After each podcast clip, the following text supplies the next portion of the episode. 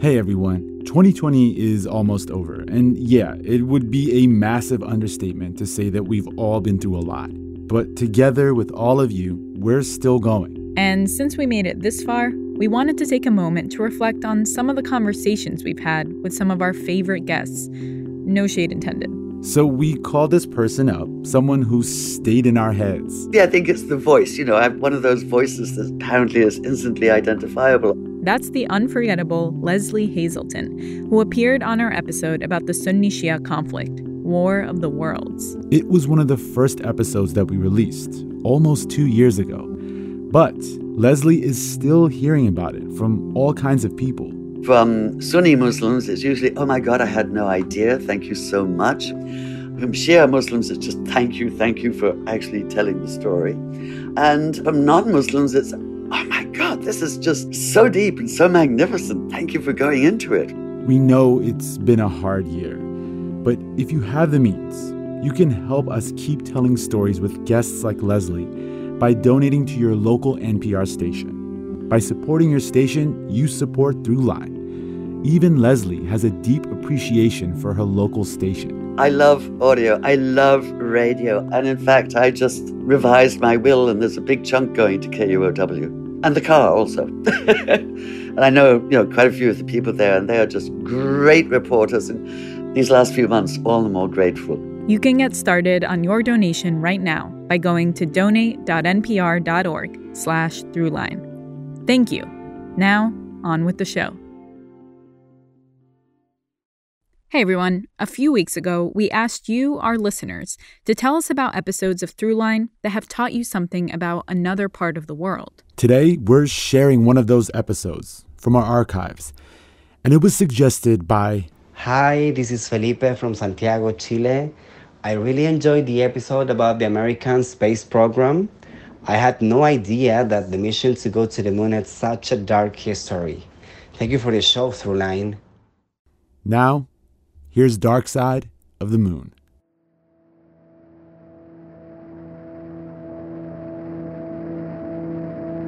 The moon rose above the horizon. Millions of hurrahs hailed her appearance as her pale beams shone gracefully in the clear heavens. One set regarded her disk as a polished mirror by means of which people could see each other from different points of the earth and interchange their thoughts. As for the Yankees, they had no other ambition than to take possession of this new continent of the sky and to plant upon the summit of its highest elevation the Star Spangled Banner of the United States of America. T minus 90 seconds and counting. All systems are go. A terrible silence weighed upon the entire scene. Not a breath of wind upon the earth. Not a sound of breathing from the countless chests of the spectators. Their hearts seemed afraid to beat. T minus 60 seconds and counting. At the 20th, there was a general shudder as it occurred to the minds of that vast assemblage that the bold travelers shut up within the projectile were also counting those terrible seconds. 12, 11, 10, 9, 8, 7, 6, start, 2, 1, boost ignition, and liftoff. No words can convey the slightest idea of the terrific sound. An immense spout of fire shot up from the bowels of the earth as from a crater. The earth heaved up, and with great difficulty, some few spectators obtained a momentary glimpse of the projectile victoriously cleaving the air in the midst of the fiery vapors.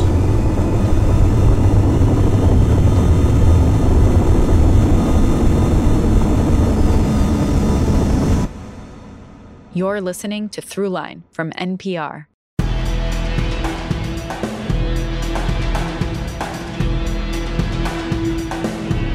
An exciting new era for NASA and SpaceX as both gear up for a mission to the moon Where we go back in time and one day a mission to Mars.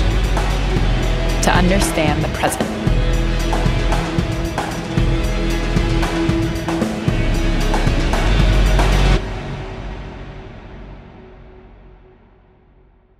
Hey, I'm Rand Abdel Fattah. I'm Ramtin Arablouei. And on today's show, the secret operation that shaped the space race and made the first moon landing possible.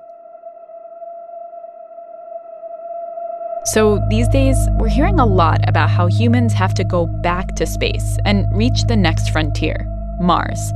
Private companies are getting into the game of space travel. Some even have plans to bring tourists to the moon and it feels like a new kind of space race is emerging.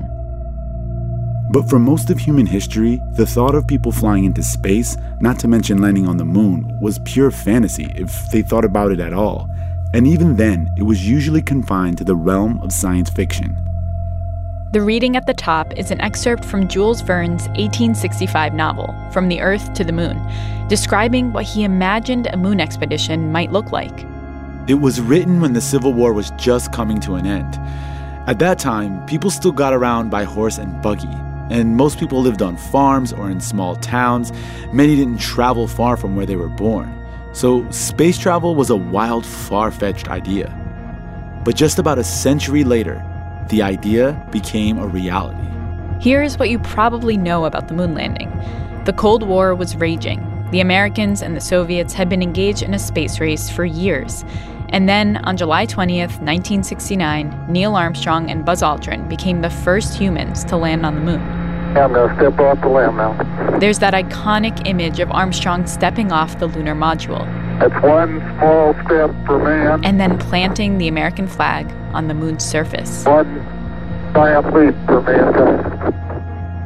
It was a triumphant moment for the U.S. We beat the Soviets to the moon, reached a new frontier, made the seemingly impossible possible. But like the moon, there's a dark side to this story. Because it turns out that moment probably wouldn't have happened without the help of a group of former Nazi scientists and engineers. And in particular, one engineer whose lifelong dream of space travel guided the mission to the moon.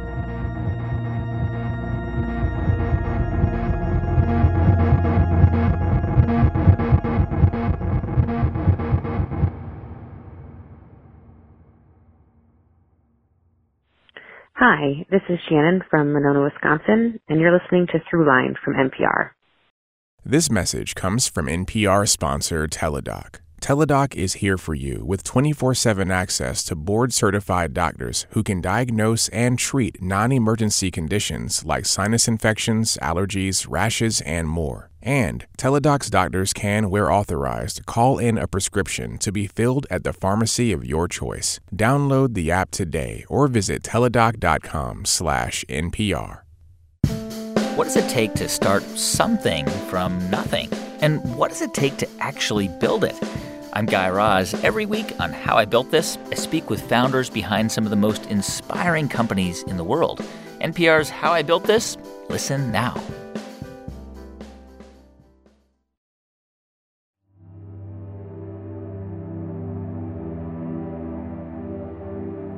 On March 23, 1925, a teenager living in Germany named Wernher von Braun got a telescope for his 13th birthday. The moment he peered through its lens up at the planets and the stars and the moon, it was love at first sight. Every night he looked at the sky, imagining what it was like up there. He began reading Jules Verne and other sci fi writers who dreamed of space travel, getting lost in the fantasy. Around this time, some astronomers and scientists began publishing articles saying space travel was possible. It wasn't just a crazy science fiction idea. If you build a rocket of sufficient power, probably based on liquid propellants, you could propel something into orbit, you could go to the moon, maybe even eventually go to the planets. When von Braun came across these ideas, he was floored. He said he had read an article in an astronomy magazine about an imaginary trip to the moon. And he said, it filled me with a romantic urge, not just to stare at the moon and planets, but to actually explore the mysterious universe. I knew how Columbus had felt, he said. Von Braun became obsessed with space travel. In fact, it became his dream to lead an expedition to the moon, to go to the moon himself, to land on the moon. This is Michael Neufeld. I'm a uh, senior curator of the, the National Air and Space Museum here in Washington, D.C. It's part of the Smithsonian. And he wrote a biography of Wernher von Braun. He was raised in a very traditional aristocratic family, largely in Berlin. Von Braun graduated high school in 1930, enrolled in college, and decided to major in engineering. And he, st- he linked up with a very uh, new rocket group that was in Berlin. And this rocket group was part of this sort of enthusiasm for space travel that had arisen in the Weimar Republic. The Weimar Republic was the government of Germany from 1919 to 1933 until the Nazi Party took power. Von Braun got involved with this rocket group, which his father found kind of baffling. He ended up going off into this area which his father thought was basically crazy, you know. Why was he interested in this cr- crazy rocket technology, which just seemed so far fetched at the time?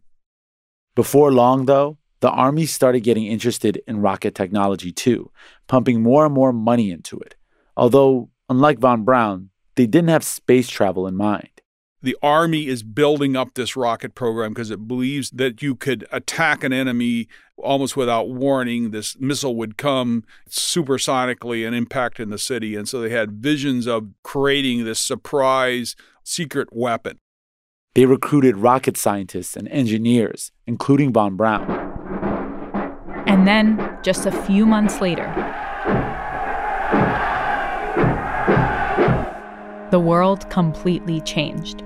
Um einmal symbolisch zum Ausdruck bringen, dass wir At the end of January 1933, Hitler came to power. Stadt und Land nicht sind He consolidated power very quickly, and von Braun at this point was just a student who was working for the army. So he was a very minor person at this point. And like a lot of people, he sort of observed the Nazi seizure of power. At this point, von Braun wasn't very interested in politics or anything other than rockets. But in time, there were some things about the Nazi ideology that von Braun would get behind. His upbringing was very conservative nationalist. So there were parts of the Nazi appeal which he liked, you know, the nationalistic dimension of Hitler's rule. And I have many indications that he became a believer in Hitler. But then so did almost the entire German population. You know, Hitler had this string of remarkable success. Hitler was reasserting Germany's power in the region, which for many Germans, including von Braun, was a good thing. As the 1930s went on, the Nazi Party solidified its hold over the country. Von Braun eventually joined the party, became an SS officer, and despite the fact that he was still in his 20s, he quickly climbed the ranks of the rocket program to become one of its leaders. Von Braun was this kind of wonderkind scientist, adored by everyone who he came in contact with. This is journalist Annie Jacobsen, who wrote a book called Operation Paperclip. He was tall, blue eyed, blonde, extremely good looking, diplomatic. He had this polished aristocratic background if he wanted to be so, but he was also able to essentially be you know, sort of buddy buddy and talk to the ordinary worker. So he had an ability to, to inspire people. But he was also a very Machiavellian character, meaning he was willing to do whatever it took to see his dreams come to fruition. In my biography, I argue that he essentially becomes trapped in a Faustian bargain with the Third Reich. And one of the deals that he made very early on with the devil, meaning Hitler himself, was to build rockets for the Third Reich. You know, they'll give him all the power and resources he wants to build rocketry, but only if they do it their way for their purposes. A means to an end. Von Braun figured if he played by the Nazis' rules and put in the time building up the rocket technology for military purposes, he might eventually be able to use that technology for space travel. We take you now to Berlin. Tonight, here in Berlin, we shall have a decision whether it's to be peace or war. This is London. You will now hear a statement by the Prime Minister. I am speaking to you from the Cabinet Room at 10 Downing Street. In the fall of 1939, Germany invaded Poland. Britain and France declared war on Hitler's Nazi state, and World War II began. It is evil things that we shall be fighting against brute force, bad faith, injustice, oppression, and persecution. And against them I am certain that the right will prevail.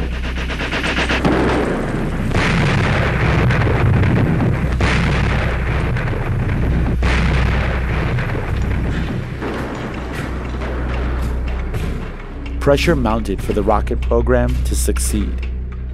They brought prisoners from nearby concentration camps to work on the rockets, underground, in a factory with horrible conditions.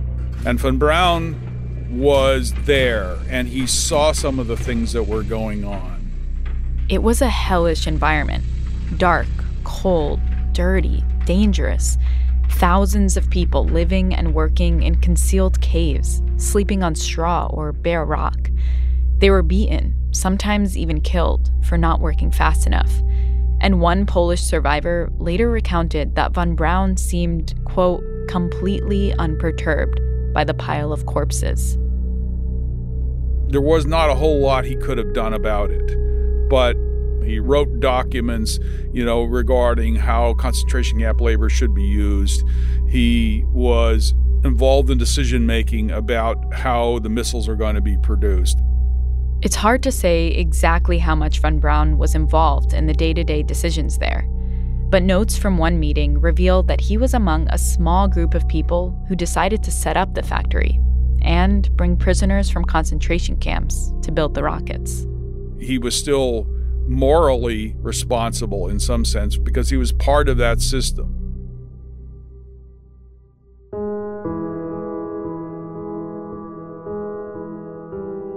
Fast forward to 1942. The US had joined the war, and the tide was turning against Germany.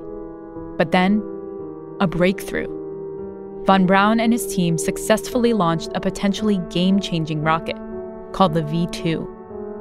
The V 2 was a technological revolution in terms of rocket development.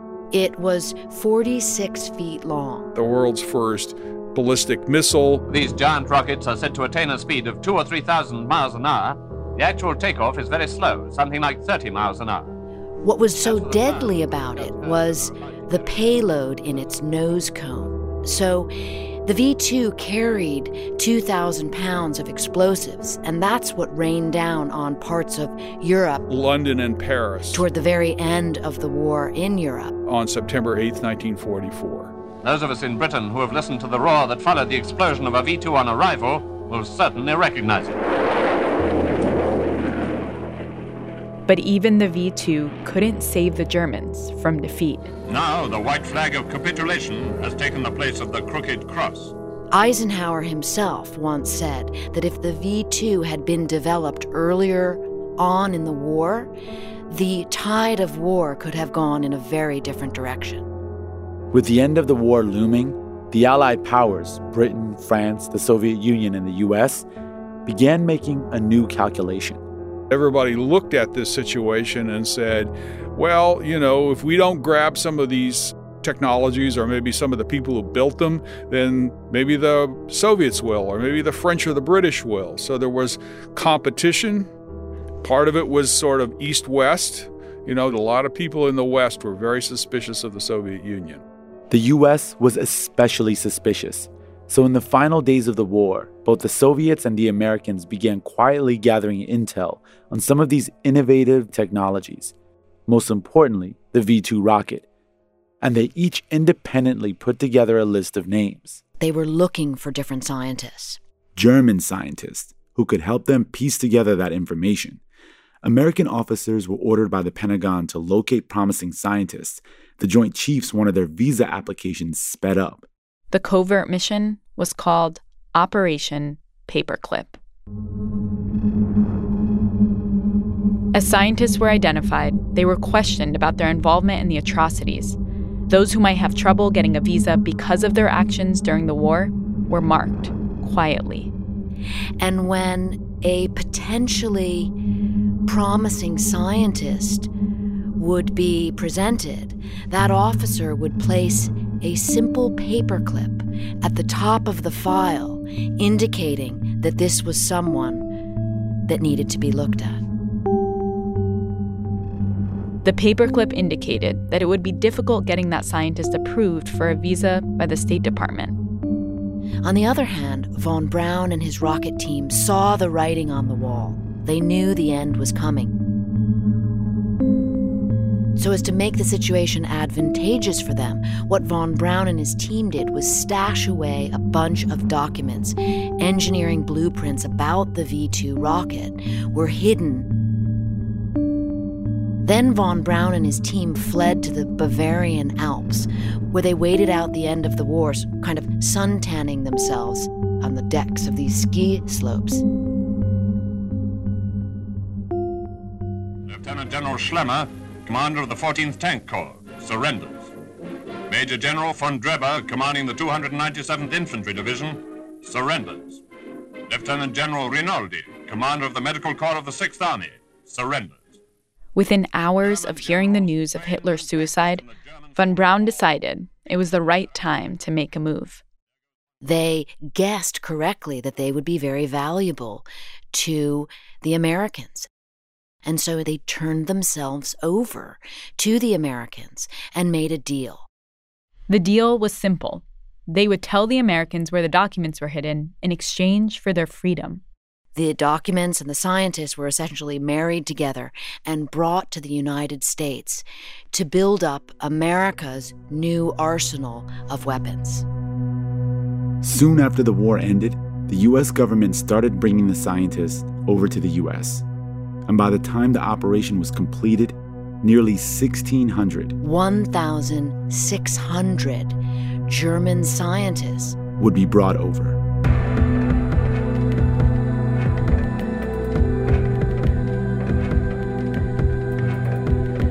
When we come back, Wernher von Braun and the other Nazi scientists begin their new lives in the U.S. and set the stage for America's space program.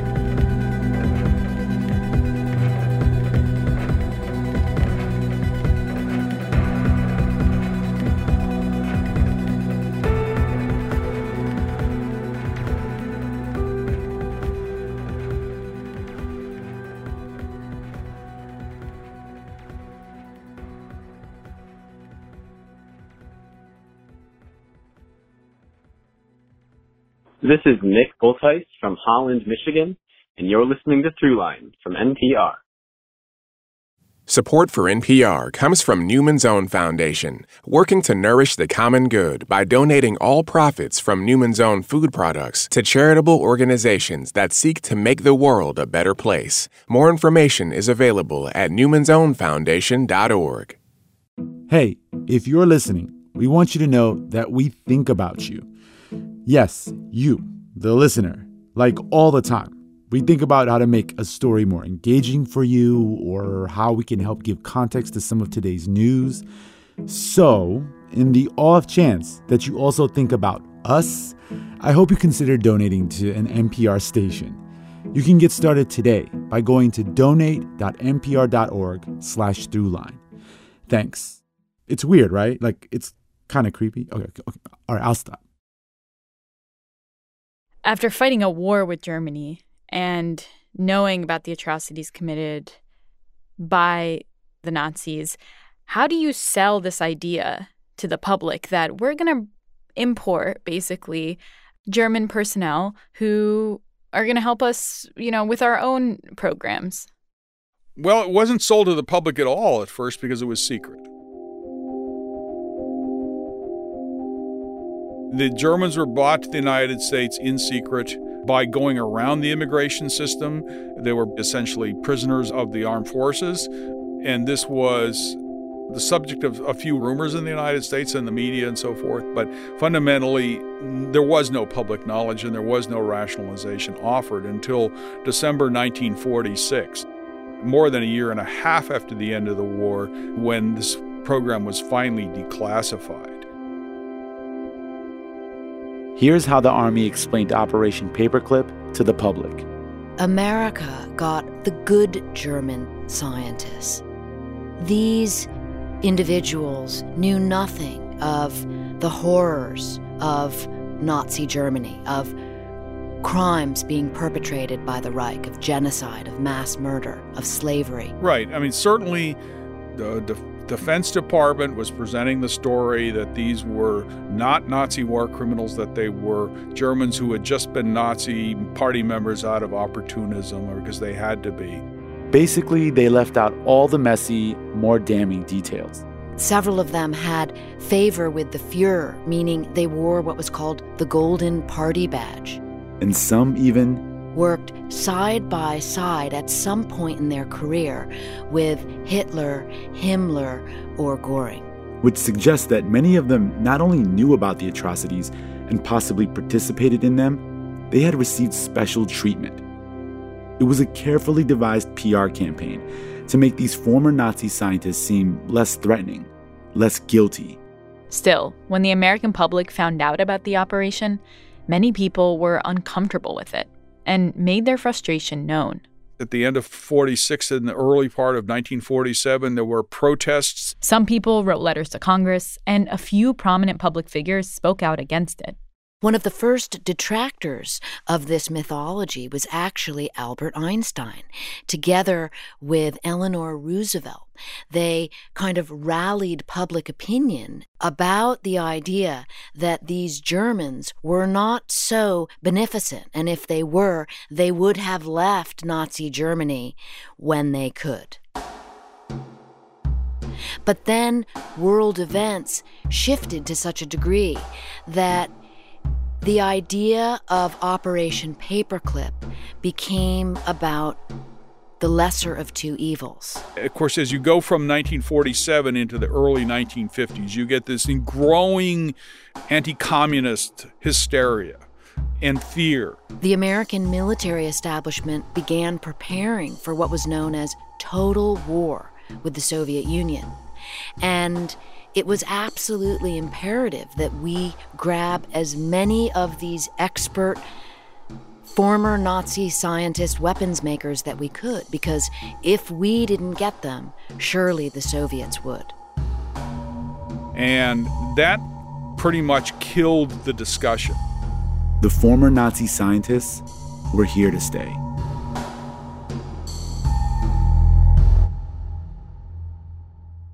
Wernher von Braun came to the U.S. with 115 of his team members from the rocket program. They were settled at Fort Bliss outside El Paso, Texas. And as the Cold War ramped up, von Braun continued doing the same work he'd done for the Nazis, improving the V 2 rocket, testing new types of missiles, thinking up innovative weapons. But space travel was still there, in the back of his mind, a childhood dream that hadn't faded with time. President Truman's dramatic announcement that Russia has created an atomic explosion in August 1949, the Soviets exploded their first atomic bomb. And suddenly, a new race was on.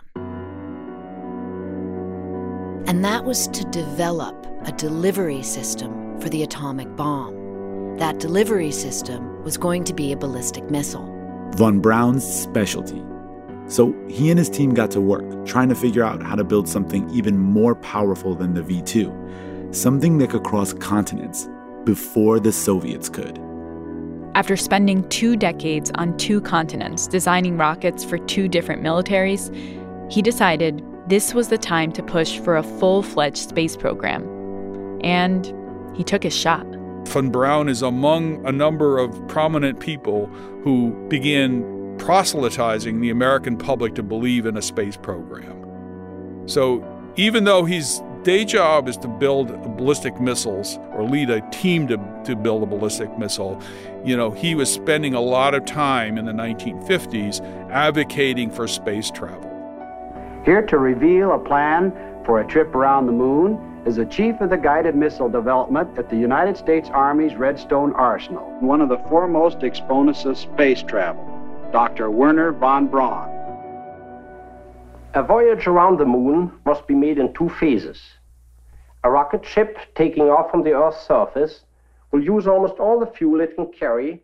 Von Braun knew that for people to buy into a space program, he had to sell the idea of space travel.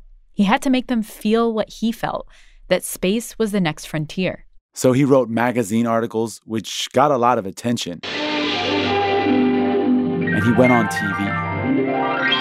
Walt Disney's Disneyland. When you wish upon a star, makes no difference who you are. His real shift toward American space hero comes when he's hired by the Walt Disney Corporation. He's hired to develop and be featured in a special series devoted to space for a show called Disneyland Man in Space. Here to introduce you to this new series is Walt Disney.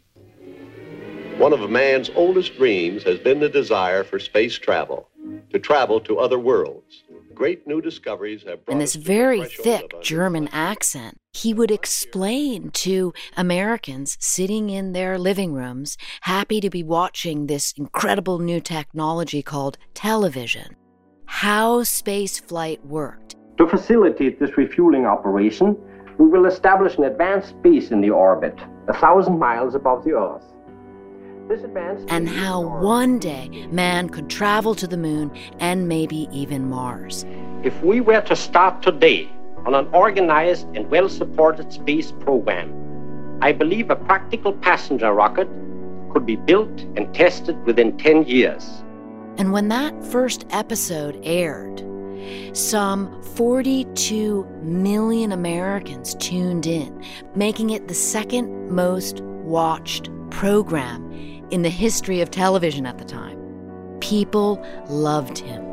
He is, as far as the U.S. news media is concerned, the prophet of space travel. His star status was solidified. So he's already a famous person in 1955, you know, and this is 10 years after he come to the United States in secret as a prisoner, and he's already a celebrity. Who will be next to launch man in space? Me! And these efforts to create public support for a space program worked. Deluxe man in space, complete with missile base. With astronaut and satellite, you send them into flight. Branches of the military began devising plans to launch a satellite into Earth's orbit. But in 1957, something unexpected happened. Moscow newspapers were first. Then headlines around the world echoed the news. On every continent and in every land, the story of Sputnik 1 dominated the front pages. The Soviets had scored a The Soviets successfully launched Sputnik 1, the world's first satellite, into orbit. It caught the American public totally off guard. It was embarrassing for them. The Soviets beat them to space. Some American politicians were angry, so Congress held hearings to strategize a faster way to space. Von Braun testified at those hearings, and in 1958, the government started a civilian space program separate from the military, whose sole focus would be space travel. It was called NASA.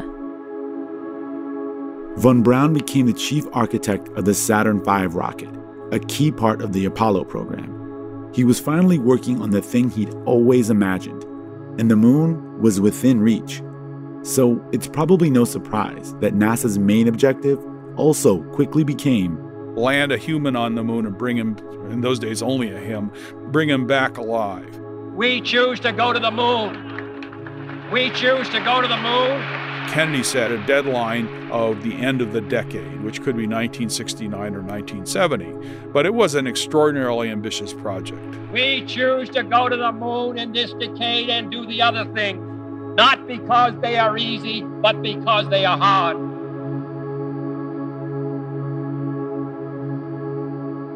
When we come back, Von Braun's dream becomes a reality, and his Nazi past comes knocking.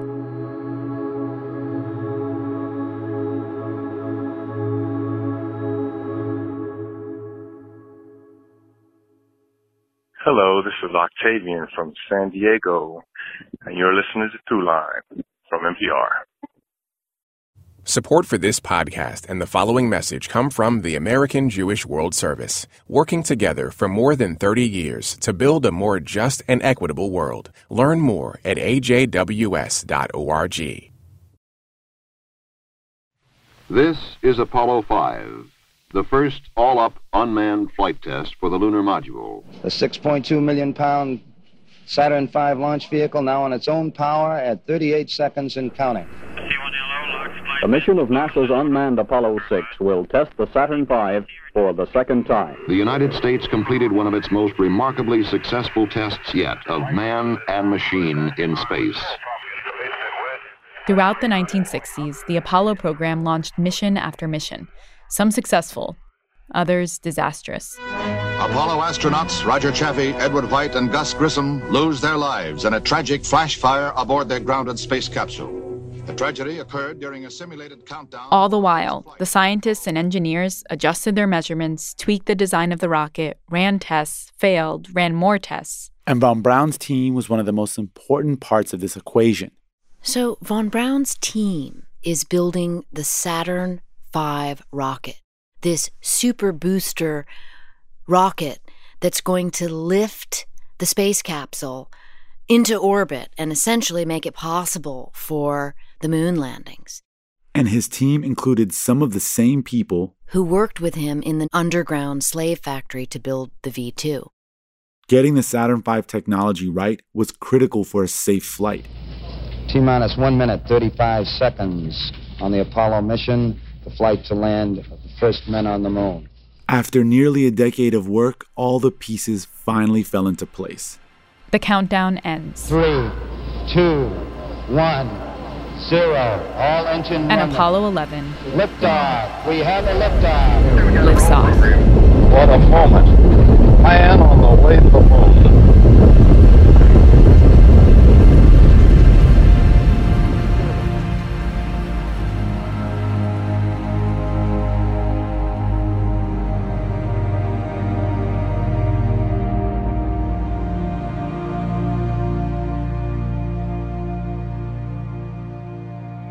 Wernher von Braun, born Silesia 1912, nationality American. Boss of a group of former German rocket scientists, today understandably jubilant. the greatest day in our life. I think uh, that uh, we'll see this as a fulfillment uh, in their uh, life, in their professional life. So the height of von Braun's fame most certainly comes in the ticker tape parade moment after the Americans successfully land on the moon. Yeah, the moon landing was a great triumph for him personally. And then the aftermath was pretty disappointing. In just a few years' time, the whole Apollo program is shut down in the wake of the Vietnam War. And this idea by a great majority of Americans that money should not be spent that way. And the Nazi issue began creeping back in in the 1960s. You know, with the overwhelming Cold War atmosphere of the 1950s, nobody really wanted to talk about it, and a lot of information about his past was classified. Stuff began seeping out in the 60s. Of course, there were popular parodies, and uh, most notably Tom Lehrer's famous song about Wernher von Braun. Gather round while I sing you a Wernher von Braun. You know, when the rockets are up, who cares where they come down? That's not my department, says Wernher von Braun. Call him a Nazi, he won't even frown. Nazi schmazi, says Wernher von Braun. You know, Hollywood makes a, a movie about him called I Aim at the Stars, but it bombs. It wasn't a very good movie. You know, jokes are made about him. But in general, he was still, for the most of the American public, a hero. Von Braun left NASA in 1972 and began working with a private company. But the following year, he was diagnosed with cancer. He died just a few years after that, before the Operation Paperclip documents were officially declassified.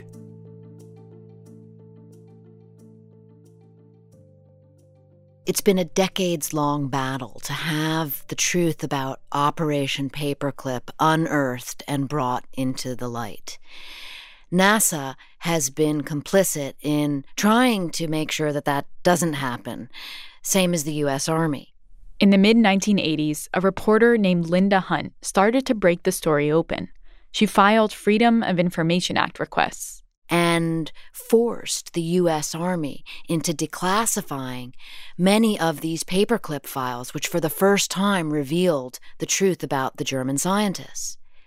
The Army gave Linda Hunt a bill for Xeroxing that totaled $240,000. So the message was clear to journalists don't mess with us. I mean, Linda Hunt got out of paying that, but it did take decades for more documents to come to light by myself and others through the Freedom of Information Act. This new information began to shift how people viewed these scientists. And it left a shadow over the legacy of Wernher von Braun.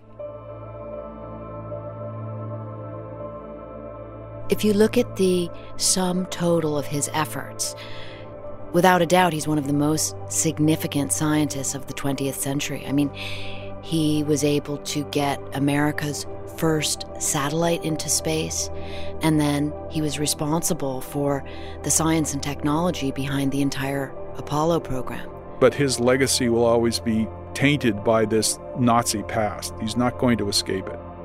He shouldn't escape it. I think Operation Paperclip is a pitch perfect cautionary tale. It's a nod to future scientists to be mindful of who they're working for and what the goals are behind the programs in which they participate.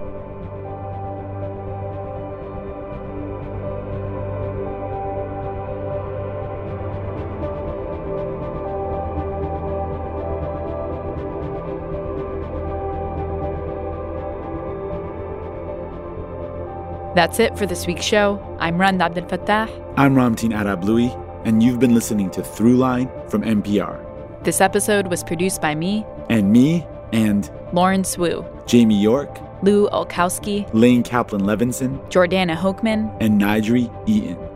Fact checking for this episode was done by Kevin Vogel.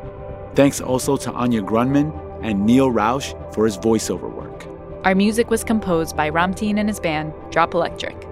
If you like something you heard or you have an idea for an episode, please write us at throughline at npr.org or hit us up on Twitter at throughlinenpr.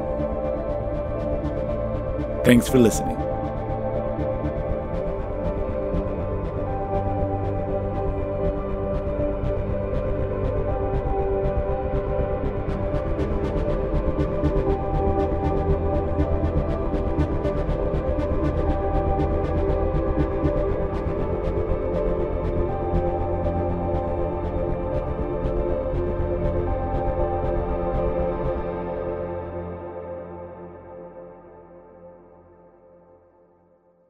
Hey, remember that bananas episode we did? Of course. I, I can't look at a banana the same way anymore. Well, you know what else will change you?